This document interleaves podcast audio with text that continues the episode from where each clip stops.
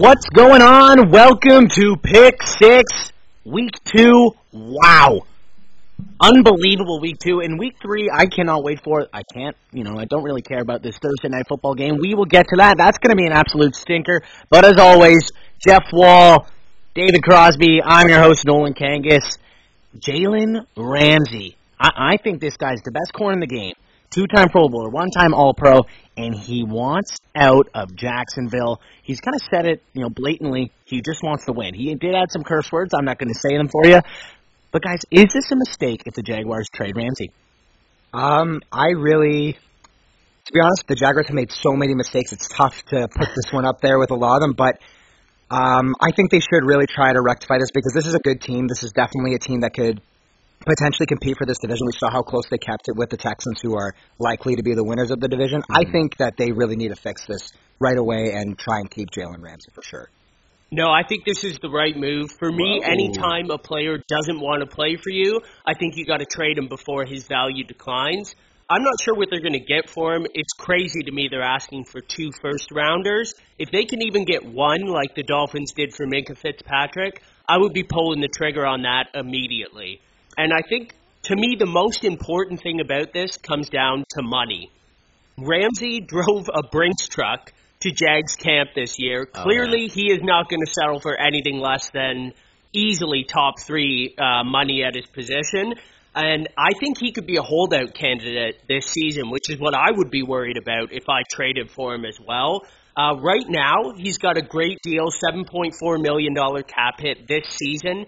He's on his fifth year option next year, 13.7 million. Once again, that would be good if he doesn't hold out and he shows up.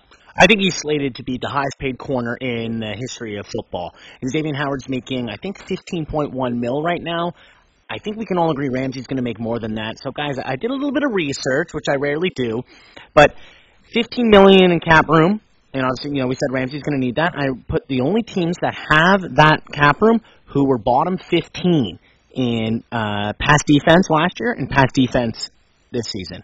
So we're left with Miami, Oakland, Philly, Kansas City.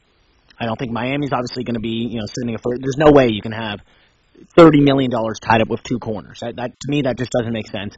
Oakland, maybe Gruden obviously liked him coming out of the draft and he was really high on him, but I just don't think it makes sense for them to give up a first. Guys, I think it's between Philadelphia and Kansas City, two teams who have Super Bowl aspirations, who have those you know weak points to their team. Obviously, Kansas City's offense, unbelievable. Patrick Mahomes, some of the throws he was making against Oakland was laughable. And uh, uh, to myself, he might be the best quarterback I've ever seen. I might be getting ahead of myself, but holy crap, is that guy good? In Philadelphia, if Wentz can stay healthy, this is a really solid team. They have a really good front seven, but that secondary is ugly. Do you think these are the two teams, Jeff, that are probably going to be the final two to get Ramsey? I, I would definitely put them as favorites, but I would say that I would definitely put Kansas City much mm. higher and much more likely to get him because I think they're going to want him more than the Philadelphia Eagles. The Eagles have a lot of depth in other places, and not that he, he is definitely the greatest corner, cornerback in the league, I think, personally. Um, but I think that they have so many other pieces, and I think what they've done best is kind of not allow the cap to hinder them in any way. And I think by pay, like paying too much for even as great a player as he is would be a mistake. But Kansas City they're really hurting on defense, and I don't think that there's any chance that they can really challenge New England again in an AFC t- title game without a great corner like like him. Well, I'm with you on Kansas City, and I won't uh, go over it for the exact same reasons. Philadelphia, I can see that happening. They're not surprised to, you know, pay up and get extra guys. Obviously, they love having depth, and, you know, it's clear they think their window is still open to win another Super Bowl here. But I have a couple more teams I'm a little curious about. The Patriots, I could definitely see going in on this guy. I mean, they're de- this might be the best defense in the last decade that Bill Belichick oh, has yeah. had in New England. And now that they have those uh, couple receivers that they added to this team, if they added Jalen Ramsey, and this is crazy to say, this might be the best Patriots team ever. And to me, that is the one team that it would be definitely worth trading a first rounder for because you know that's going to be in the bottom five. My sleeper is the Cowboys. They had Ramsey equal with Ezekiel Elliott, just under. Obviously, they draft him drafted him one pick ahead of Ramsey. Mm-hmm. but I could see them going after it because of how well the Amari Cooper trade worked out last year. Sure. I don't think they're afraid to trade draft capital either. And I, I think that defense for uh, Dallas is definitely one of the best in the league, especially with those two quick linebackers. You know, Byron Jones and Jalen Ramsey would be really unbelievable. And I do think you guys are correct. It's Kansas City, and the reason why I think Philly isn't scared to make the big moves, I think they're maybe a little scared to pay up. They got their quarterback.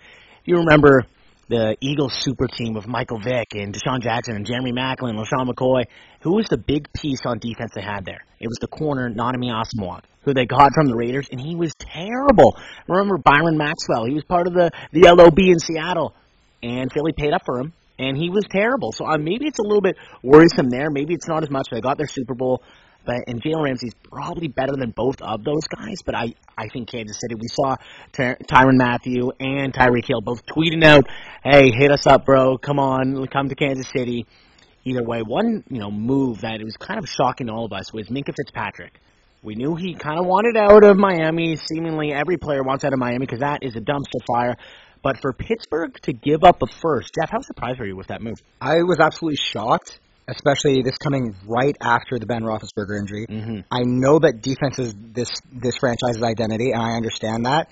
But you were gonna have a top five pick, and I definitely understand that you want to you, you do want something you know that you know is good, as opposed to you know sometimes picks as we know don't always pan out, but to me, you knew you were going to be bad, and you knew that you were going to be probably in like the top five picking. Probably you would get another great piece, and you know not have to worry about uh, Fitzpa- uh, Minkah Fitzpatrick like hurting your cap.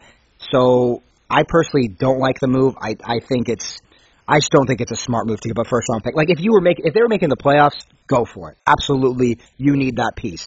But when Ben Roethlisberger towards the end of his career, the receiving corps really hurting now, I think it's a bad move.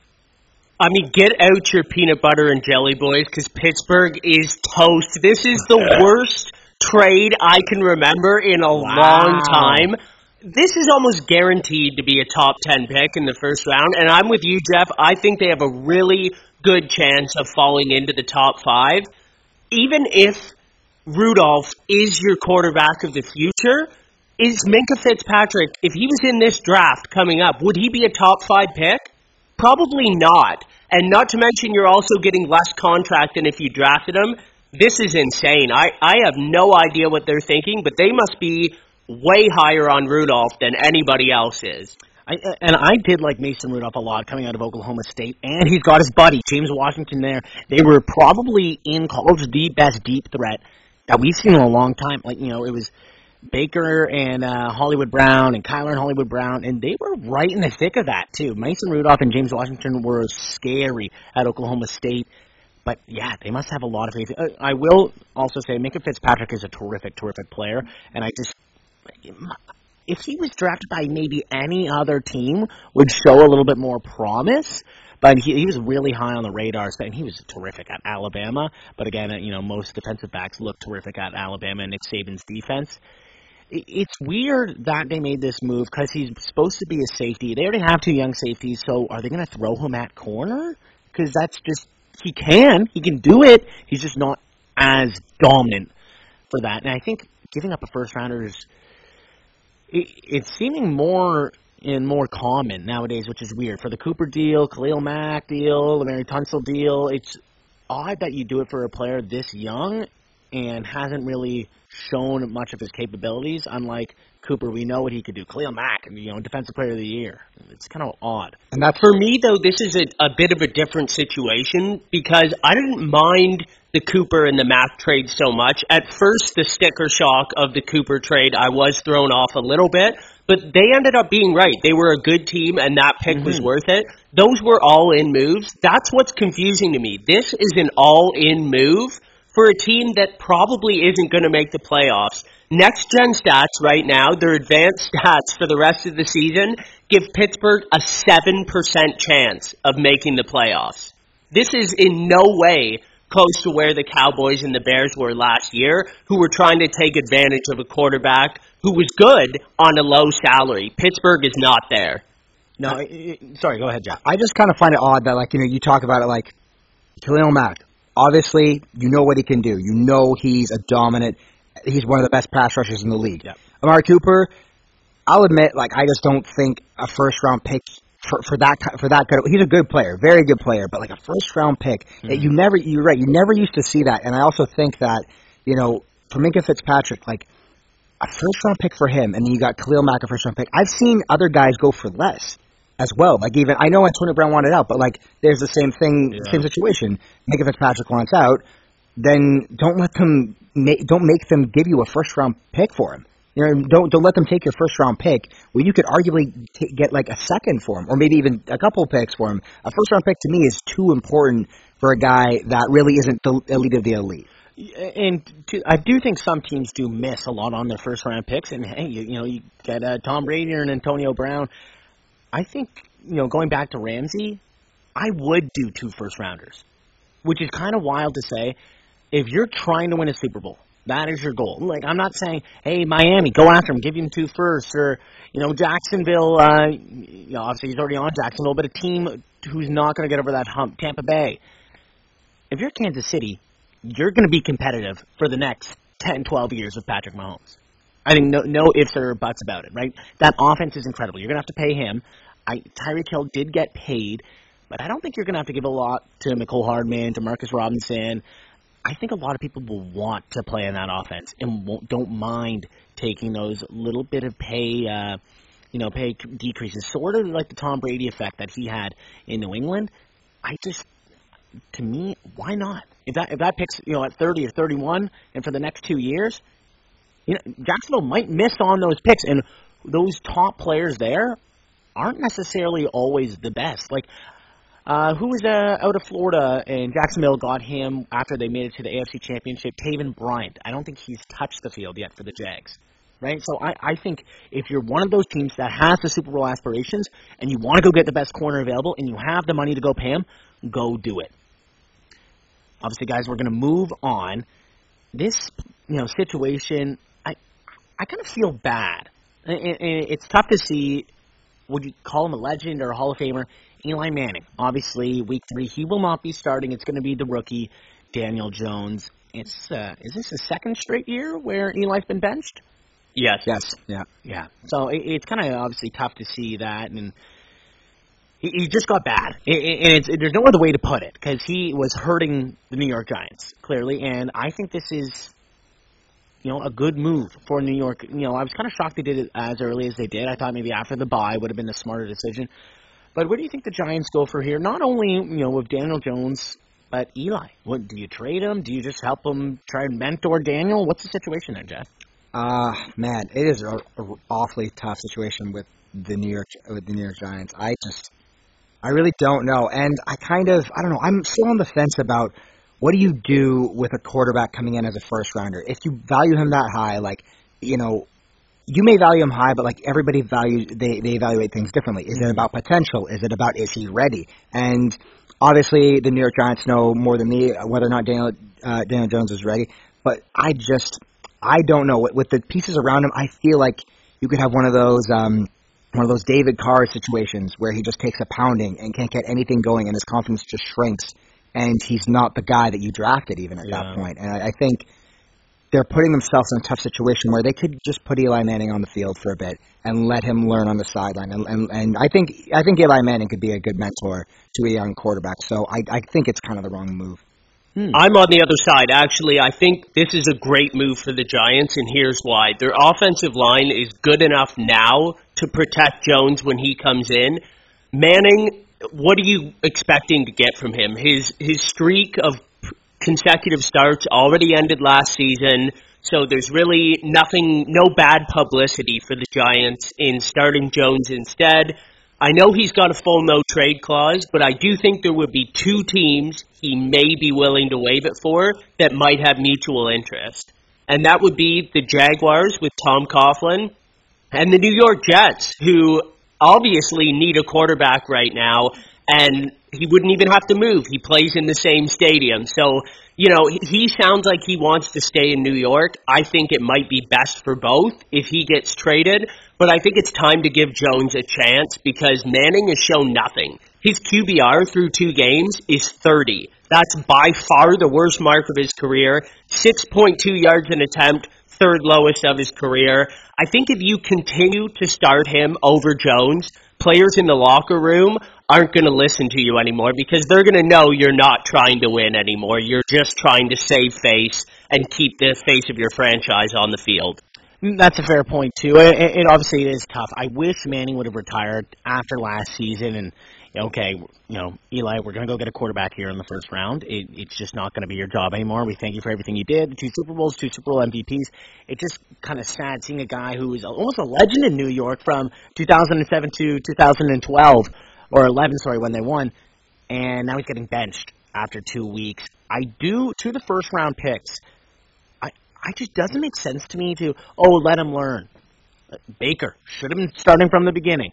Josh Allen got it in the second half because Peterman was terrible. Should have been starting from the beginning. Lamar Jackson should have been starting from the beginning.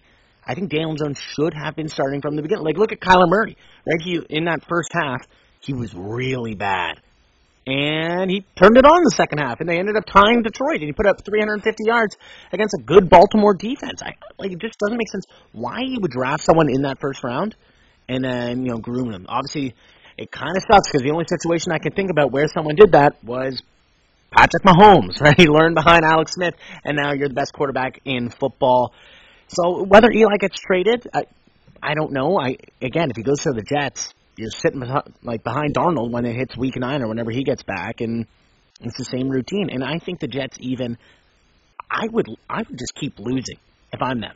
I, I don't think there's a, any reason that any of those QB needy teams really should be taking Eli Manning. I just mm-hmm. think they just there's not even the backups that are playing right now, I would honestly Gardner Minshew doesn't look that bad. I I mean, if you know that your team's going to be bad, like you just got to kind of accept it. I know that's hard for everybody in the locker room to yeah. hear. Obviously, like like David said, like that's a great point. You know, you need everybody to know like there's a plan in place. We're trying to win, but the New York Football Giants, uh, the, sorry, New York Football Giants and the New York Football Jets both know that like it's just not going to happen. Like the talent is just not there. The the, the pieces are not in yeah. place yet, and I don't think that they can just grab Eli Manning, who has has not been good for years, especially in the regular season. You know, to to bring them out and uh, get get like make a playoff push. I just don't see it. And and sorry, to be fair, I think this is the worst talent that's ever surrounded Manning in his career right now, especially uh, Golden Tate still on the shelf yeah. until week five.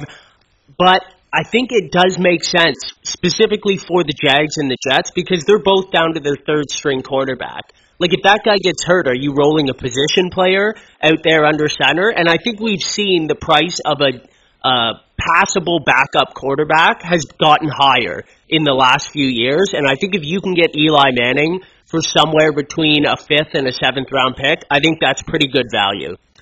Yeah, I, I could see that too, but I think if you're the Jets, Miami's going to have that number one pick. I think the Jets are right there. So if Miami goes and gets Tua Tagovailoa, Chase Young is supposed to be a six-five monster. I believe. I don't even. I think they call him. His nickname is the Predator uh, on the D line of Ohio State. You go and get him. I think he has nine tackles for loss, nine and a half sacks in five games. The dude's an absolute stud. So if they get him at number two and just keep losing until Sam Darnold comes back and gets to learn a bit, I'd be fine with them doing that. I'd like to see Eli stay in New York. I just, it, to me, it, it gets that sad point where someone stayed their career with a whole, like a team their whole entire career, and they start fading off, and then they're on, you know, just Emmitt Smith going to Arizona. It made no sense. It made no sense. It's just weird to see him in a different uniform, right? It's Adrian Peterson now with, you know, the Saints, the Cardinals, and then uh, the Redskins now. It's it's just bizarre, and they can't accept it that it's coming to a close. Even though AP had a thousand years last year, guys, it might be coming to a close for these guys right now, but it seems like it's going to be uh, coming, you know, to a close for their teams this season. Like you mentioned, Big Ben, he's out for the year. We've already said Pittsburgh's going to be terrible. What about the New Orleans Saints? Drew Brees out till about they're saying for six weeks, so about week eight. And you have Teddy Bridgewater and Taysom Hill there on the bench. Sean Payton's supposed to be this, you know, wonder-minded, like you know, creative coach. Are the Saints done? I I actually think that they have a very small chance Mm. of making a playoff. Just small. It's very. It's minimal. I do. I'm. Al- I've always been a Teddy Bridgewater believer. I really just. I think he's good. I know he had that near career-ending injury where everybody said he wouldn't play, but look, he's here now. And I think that the Saints is a very talented roster, kind of like the Colts. The Colts are another team that I think can actually like Brissett's not as bad as I think everybody's making it out to be. Yeah. I think the same thing with Bridgewater. I think that the talent is there. I think the co- the coaching staff is there. I think they actually can. They can just hold on for a few games until Brees is back, they may not win the division, but they may make the playoffs. Very slim chances, but I, I I'm confident. I see even less than a slim chance of them making the ah. playoffs. And I think this is a case of what you want to see versus what you actually see. And with Bridgewater, he has shown next to no flashes of the guy that he was pre injury. And it's sad to see. I think anyone who's a football fan is cheering for this guy to come back and regain the skills that he had before. But I just haven't seen it. And if I'm New Orleans, and he lays another egg next week, I'd be starting Taysom Hill against Dallas in week four. At, at least give them a look that they have nothing to scout off of and give him a chance. Because to me, with Bridgewater right now, they're not going to win enough games to make the playoffs in the wild card. There's no chance they're passing Atlanta and winning this division, right? See, I, I loved Atlanta coming into the season, and they had that stinker against my Vikings, and they looked good last week against Philadelphia. If you look at you know the Saints' schedule, if Teddy gets a little bit of confidence, and they say, "Buddy, you're the highest paid backup in football," you know, taking away Eli Manning, obviously, because he was the starter and now he is the backup, but you know he declined going to Miami, where his hometown is, to stay in New Orleans for that money and just to be in that culture and to be the next man up for New Orleans. They have the Bucks. That might be a win. They have the Jags. That might be a win. They, obviously, the Cowboys, Seahawks, we'll give those losses. But Bucks, Jags. Sorry, Jeff, but the Bears don't look anything special right now. That could be a win. Cardinals, and then Brees might be back for that Falcons game. which would be a crucial, crucial game Absolutely, to take yeah. over the division. And you know, despite beating the Eagles, it was still a close game. And Yeah, I think oh, I want to see a little bit more from the the, the Falcons to really see Yeah. if they can destroy that division. I think it's more likely the Bears win that game, especially because it's in Chicago. And to me, that mm-hmm. that means you have to win all three of Tampa, Jaguars, and Cardinals. And I'm not so sure that could happen. I'm cheering for Teddy. We'll see how he looks in Week Three, but I'd be really interested to see them just completely switch it up on offense and put Taysom Hill as the second running back with Kamara and Bridgewater and just run some crazy plays that the defense has absolutely no clue what you're going to do. Because if Bridgewater looks anything like he did in relief of Brees last week, this isn't a playoff team. You know what? I, I that would be exciting. Even though I am a Taysom Hill non-believer, I hate every single time he gets in there because it makes no sense. You, what else are they going to do? It's a read option. He's either getting the ball or he's not, and it's a gain of three yards. And you have Chris Collinsworth. You know, oh gosh, Taysom Hill. This is the type of guy who does that, and it it just drives me wild. But if they do that, you know, he's the quarterback there, that would kill my fantasy team because of Michael Thomas wouldn't be getting a look. So either way, I don't like that situation. I don't really like the Saints because they always, you know, they broke my heart because of 2009 and Brett Favre. How dare you hate on Taysom Hill? This guy is electric. like, I do understand they're a little bit too predictable now. 90% of the time that he takes the direct snap, he is running it. But can you picture him and Kamara behind Bridgewater? You would have absolutely no idea where the ball was going to go. And just think of the flea flickers, man. Just think of the highlights. Come on, get on board. Uh, flea fli- he can't throw it that far, so a flea flicker for 12 yards. Yeah, that would be really exciting. Guys, we are going to go do a quick little break, and when we get back, we're going to go winners, losers, and of course, Thursday night football preview. You're listening to Pick Six.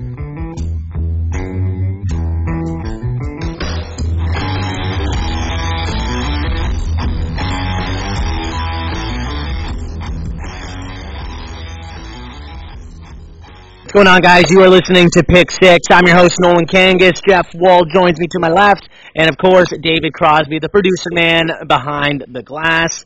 Winners and losers, guys. My winner is uh, it's he still is sort of a loser because their team is 0-2, but he's a really exciting football player, and he's going to love it a lot more. Saquon Barkley, arguably the best running back in football, but finally, he's a winner because he doesn't have to be relied on so damn much because of Eli Manning, right? Like, it, it, to me, Daniel Jones is going to step in. They're going to want him to get a lot of throws. I'm expecting 25 throws at least in their Week Three matchup, and he's a more accurate quarterback than Manning, right? I think you can stop doing little check downs to Saquon, start running some wheel routes, and get him out there almost to what Le'Veon Bell was, almost to what David Johnson used to do for Arizona, and get a little bit more ramped up. Well, like Saquon, let's look up Saquon Barkley's receiving yards right now because I know, like last year, he got, had almost six or seven hundred. He was unbelievable, but eh, whether it's just Eli Manning couldn't hit him for the forty-seven receiving yards. He had almost 730 last year and nearly 100 catches.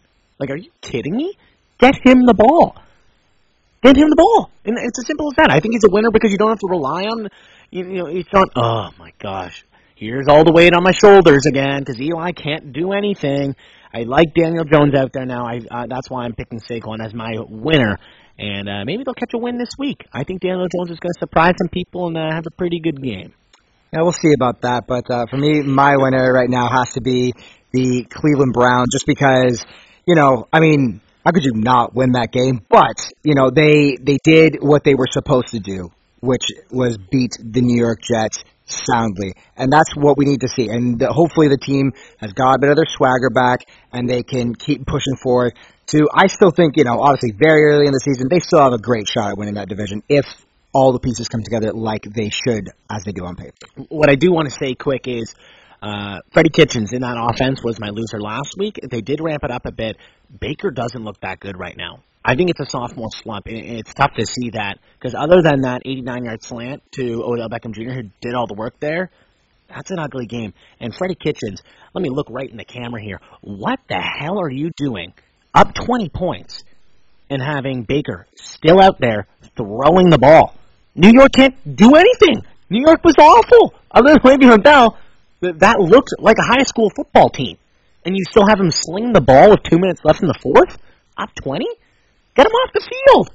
I thought Booger's vein was going to pop out of his forehead when that was happening because that that was I agree that was ridiculous. But obviously you and Booger haven't heard of padding the stats because oh. QBR doesn't care what the time is and what the score is. Pad the stats, man. All right, Crosby, get me a winner.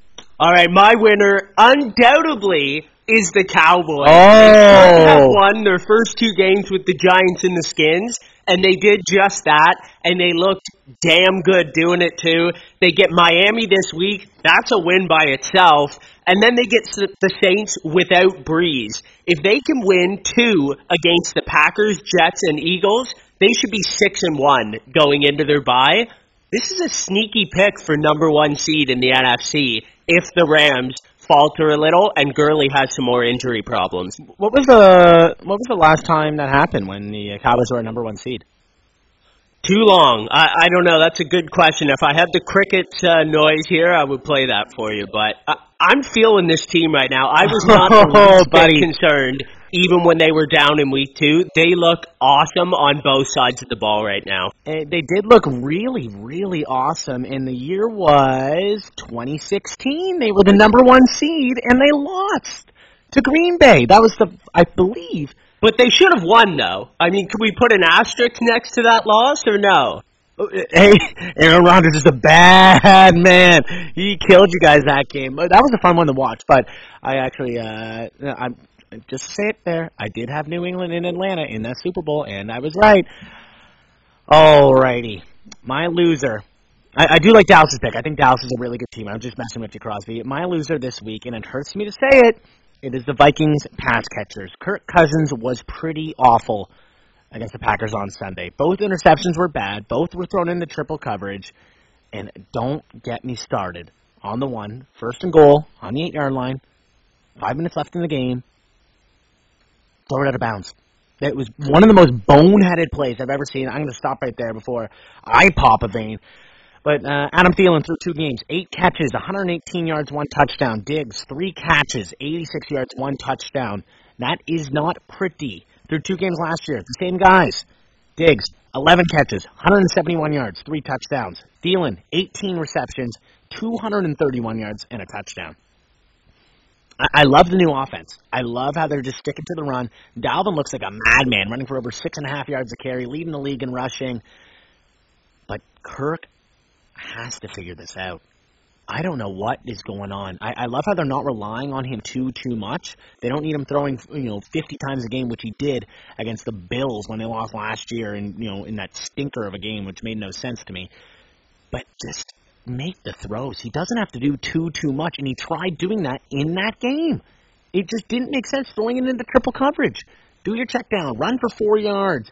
In that costly interception, throw it out of bounds it just drives me nuts. And these receivers aren't going to like that too too much. Their fantasy numbers aren't going to go up. Their stats aren't going to go up. Whatever. The only thing that matters to me is winning, and I think they'll like that too, as long as they stick to the run and Kirk isn't relied on too much.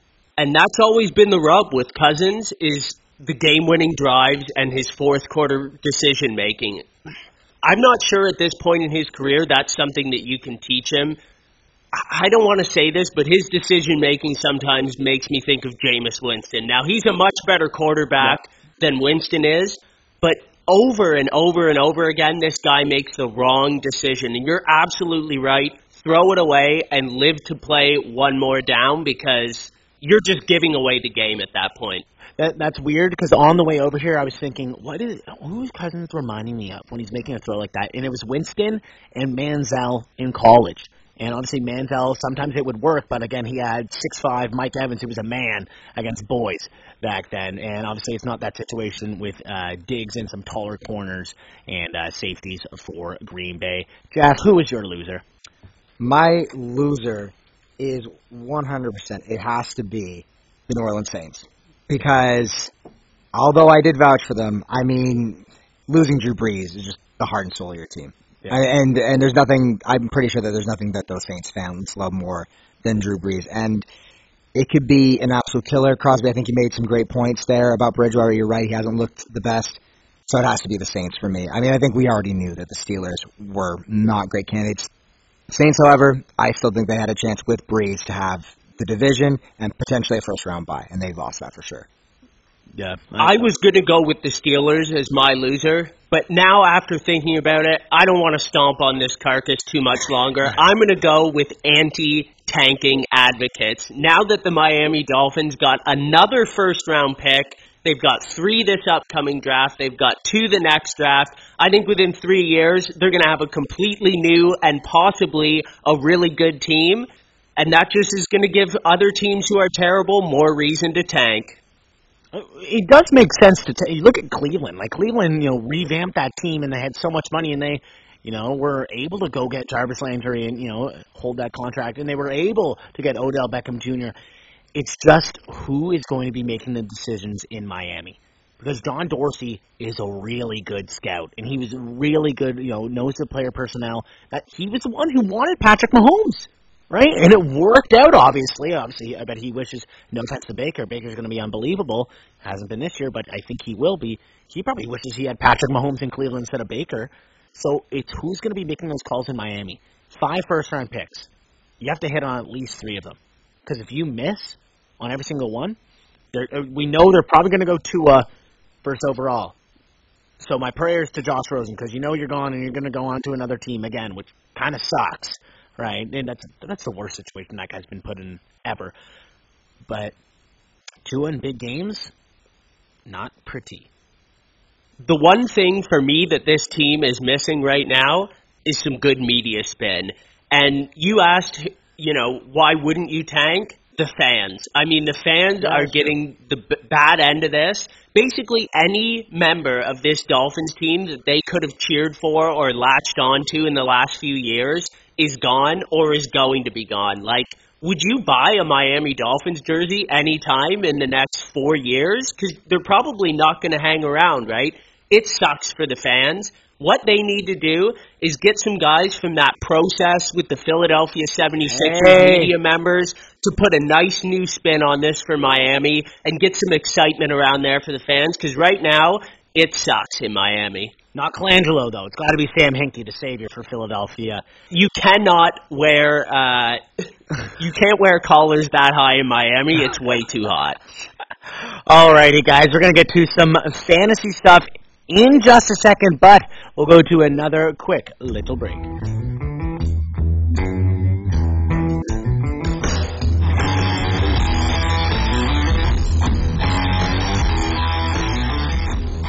What's going on, guys? Listen to Pick Six. We will get to our most exciting part of the show, which is usually who we love in fantasy. This is not going to be the most exciting part because it is not an exciting game. Titans Jaguars. Tennessee is a one and a half point favorite. Uh, it's football, so I'll watch it, but I'm probably not going to enjoy it. Guys, Marcus Mariota, is he the answer for the Tennessee Titans? Has he ever been? I genuinely, I, I, him and Jameis Winston are probably two of the worst, like, the, like just did, just complete misses at quarterback, Yeah. and all in one draft. And, and, you know, Mariota, like, I mean, he's shown some flashes in, in some way, shape, some way, shape, or form, but like, it's mostly been on the ground. It's mostly been on the ground, guys. I mean, I, I, I don't know. There, there's one quarterback out there that can do probably the exact same thing as him and also throw. So uh, maybe they should consider that guy. But I don't know. What do I know? Jeff has no faith in uh, Marcus Mariota, clearly. David, do you feel the same way? Yeah, I'm going to keep mine short and sweet. No, absolutely not. Unless your question is how can we get to the bottom of this division year after year, he is not the answer. Derrick Henry, he seems to have found his groove though for the Titans. Obviously, he turned it on in that second half last year, ended up with over a thousand yards. We all remember the huge game against the Jaguars with four touchdowns. But it, this quarterback play, it's still holding this team back. They do have a really good defense. Do they need a new offensive coordinator or something, or do you think Mariota's gone after this year? Well, I mean, that's the other thing. Again, like, who do you, who do you take? I mean, I really, I, I don't know how he stuck around this long. I really, truly don't. I, I think he's got to be gone. I, he has to be gone, right? I mean, that would be the logical thing to do. I hope for uh, the fans of this team that he is gone. But if we've seen anything with NFL teams, they do not like to change unless they absolutely have to. So if this defense is good enough to get them to eight and eight, nine and seven, you might see them there for another year or two. All right, guys. Jacksonville, they're going to be trading away on Friday their best defensive player. They still have some really good pieces on defense. What's the identity of this team? Because clearly they went for Nick Foles. They, it did look like a better team. I had them making the playoffs. Nick Foles gets injured. It's Gardner Minshew in there now. Receivers. Dede Westbrook hasn't done much. DJ Chark looks like the guy. They don't have a tight end. Their O line is all you know, left, right, and center. Nobody really knows what's going on there. And their running back, who is supposed to be the savior for this team, the ground and pound from Baton Rouge. What in the world is up with Leonard Fournette? I couldn't tell you. I just think he really just doesn't quite have it. He's kind of, he's actually a lot like Derrick Henry, like just big, physical, fast. And those are obviously huge, huge things for a running back. I mean, like, if you could run over most linebackers, break a few arm tackles, and you got the speed to burn a few guys, I think that is something that can work, but it works better when you have a great offensive line, maybe a little bit more offensive talent around you. I I think and yet another guy that like they just they just uh, the Jaguars really didn't hit on that. I think a big thing for them too, losing uh, Telvin Smith was a big Yeah. big factor for them. Like losing the the heart of that defense, and that's and it's not just what he does on the field in terms of his play, but also being a leader and leading by example and keeping the guys encouraged, keeping like the energy going with that team. The big thing that, that they had when they made that playoff push a few years ago is that they just had that like that Seattle Seahawks energy that's really what got them there. I think almost like it was like that Gus Bradley energy, and you know maybe maybe people don't like him. I kind of liked what he he brought that fight to the team, and I think that fight and the chaos that's going on around him is kind of what's killed the whole the whole team right now. Hmm. And I think that Jalen Ramsey trade request might just light a fire under this defense, hopefully for them in Jacksonville, because, man, things are looking bleak. You mentioned Leonard Fournette. I'm not quite ready to give up on him quite yet. I do think he's doing the right things to try to improve as a player. He lost quite a bit of weight in the offseason. He worked on his pass catching. I just don't think they have the talent surrounding him where he doesn't have to face a stack box every single time he's on the field. I don't know what their identity is, but they better find it soon. And, that's the thing that worries me about this team is they were a quarter away from being in the Super Bowl with Blake Bortles. That's unbelievable. And of course, uh, New England comes back in that game, and you know, New England, Philadelphia, remember that. And then last year they were terrible. And the thing with Fournette is I loved him coming out of college too. Like it looked like he was about to win the Heisman, and then Alabama kind of punched him in the mouth and slowed him down. But he is yet to average over four yards a carry. That's almost like I don't know if that's sort of the like what you need as a running back, but if you're averaging under that, that's damn not good. That's, I not, think that's Jeff, not a starting running back, in my opinion. Not a starting running back in my mind. Yeah, I think Jeff, you nailed it on the head when you compared him to Derrick Henry. I think he is exactly the same type of running back, but I think Henry has a little bit better talent around him. And even though Mariota, obviously, he's fragile, he gets injured, he doesn't run nearly as much as he used to. Just the threat of him running opens up a little bit more lanes than Fournette gets. Yeah, maybe just a playbook or something along the lines of that. But guys, either way, who are we picking in this game? I'll go the Titans. I just think they they got a little bit more sorted out than the Jaguars. The Jaguars are really starting to unravel here, and I think that's going to be the big difference. I I think Tennessee's done a good job of keeping you know the the game against the Colts like fairly close. So got to give it to them there this is a really difficult pick because Thursday night is so unpredictable. I want to go with the Titans, but I think I'm going to take the points with the Jags at home just because I feel like this is a 50-50 game to me. But the smart bet on this game is the under 39 points. This could be 10 to 3. It, it, very well could be. This is these are two really good defenses. Obviously, Jacksonville didn't show it in that game last year when Derrick Henry ran all over them. I think Derrick Henry's going to do that again but not to that extent four touchdowns and over 200 yards. Uh, I'll take Tennessee. Let's around 17-13. And yeah, not too high scoring. But we get to the most exciting part of our show, fantasy with studs, duds, and sleepers. Last week, stud-wise, it was Jeff who probably won that round there. I picked Christian McCaffrey. He had under 50 total yards and no scores. David had Mark Ingram, who had 77 total yards, but he didn't find the end zone Jeff's pick didn't find pay dirt either, but Le'Veon Bell in a PPR league would have gone nuts. 68 yards on the ground, 10 catches, 61 receiving yards. Not too shabby for nearly 130 total yards in a blowout loss to Cleveland. Guys, who is your stud this week? Jeff, get me started. Uh, I mean, it has to be Dak Prescott, right? He's just way, way, way too hot. There's no way he doesn't pass for over 400 yards. And, I mean, he should. Re- this is a kind of game where like you just you want to you want to like set put something in the record books with, with against the Miami Dolphins. Like how can you not try to do that you're Dak Prescott and really try to get the most bang for your buck as you can as you head into yeah. you know free agency. I I think this is another huge game for him.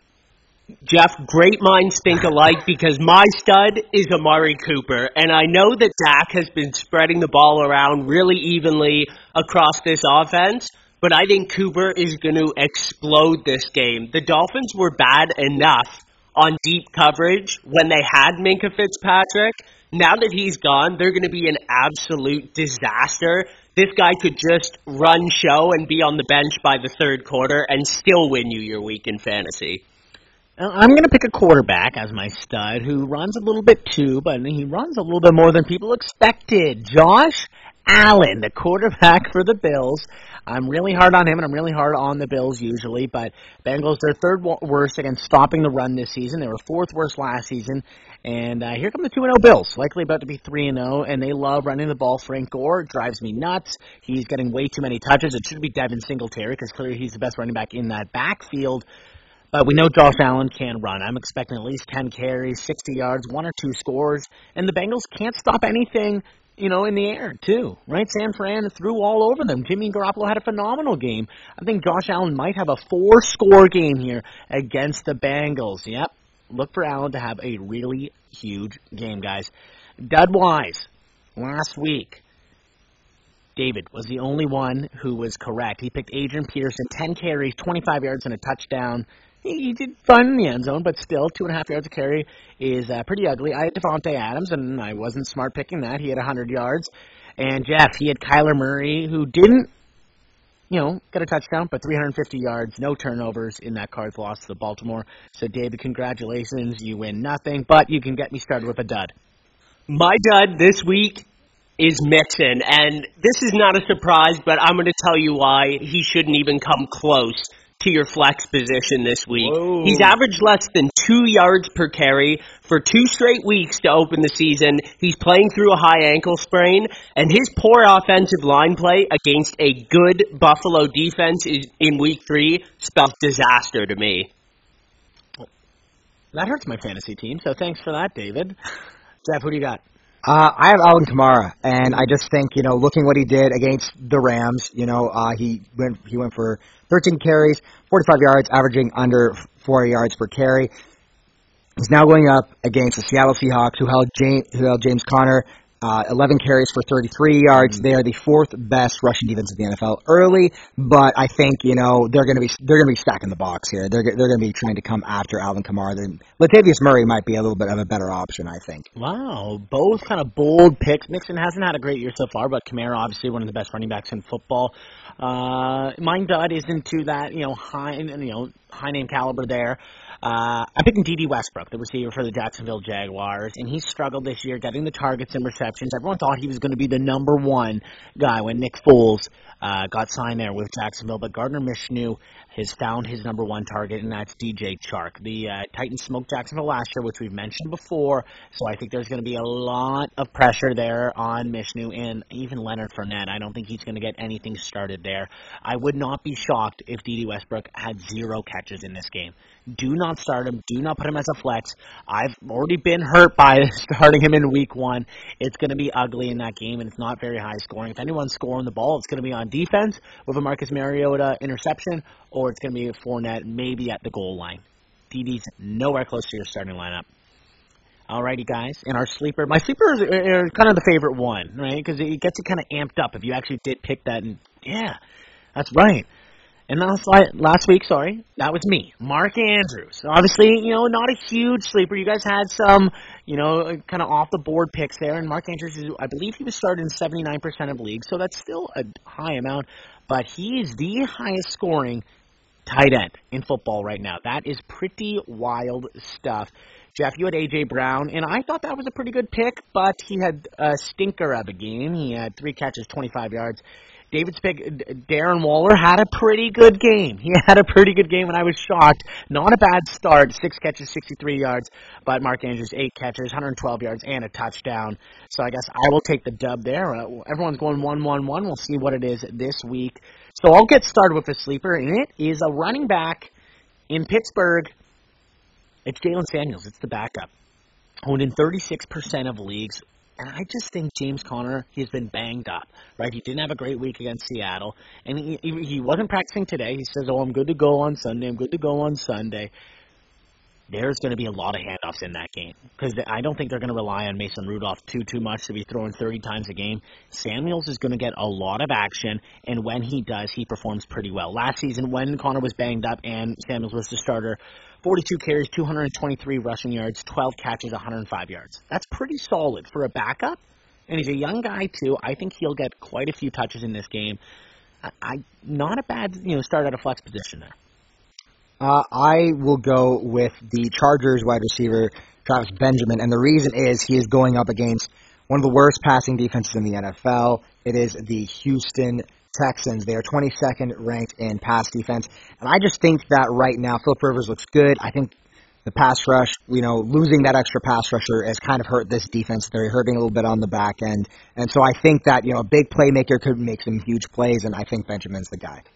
Well, that is an exceptional sleeper pick because right now in Yahoo leagues, he is exactly 0% owned. So it looks like even you don't have him on your team right now. But here's my sleeper, another wide receiver for the 49ers, Deebo Samuel. He led the 49ers in receiving in week two, five of seven for 87 yards and a touchdown. He looks to be locked in as their number one wide receiver and he's only owned in 28% of leagues. Yeah. Only went up 14% this week. Jump on him if he's available in yours. And, Dante Pettis, who everyone thought was going to be the number one, has not done anything. I did like Samuel a lot, and he should be getting some action in the special teams as well, returning some uh, kicks and some punts. But guys, we'll see once again who comes out on top with studs, duds, and sleepers. If we're all correct on Thursday Night Football, because last week we were incorrect, because of course Cam Newton can't throw football anymore. But we'll be talking about plenty of that and more next week. Thanks for tuning in to Pick Six.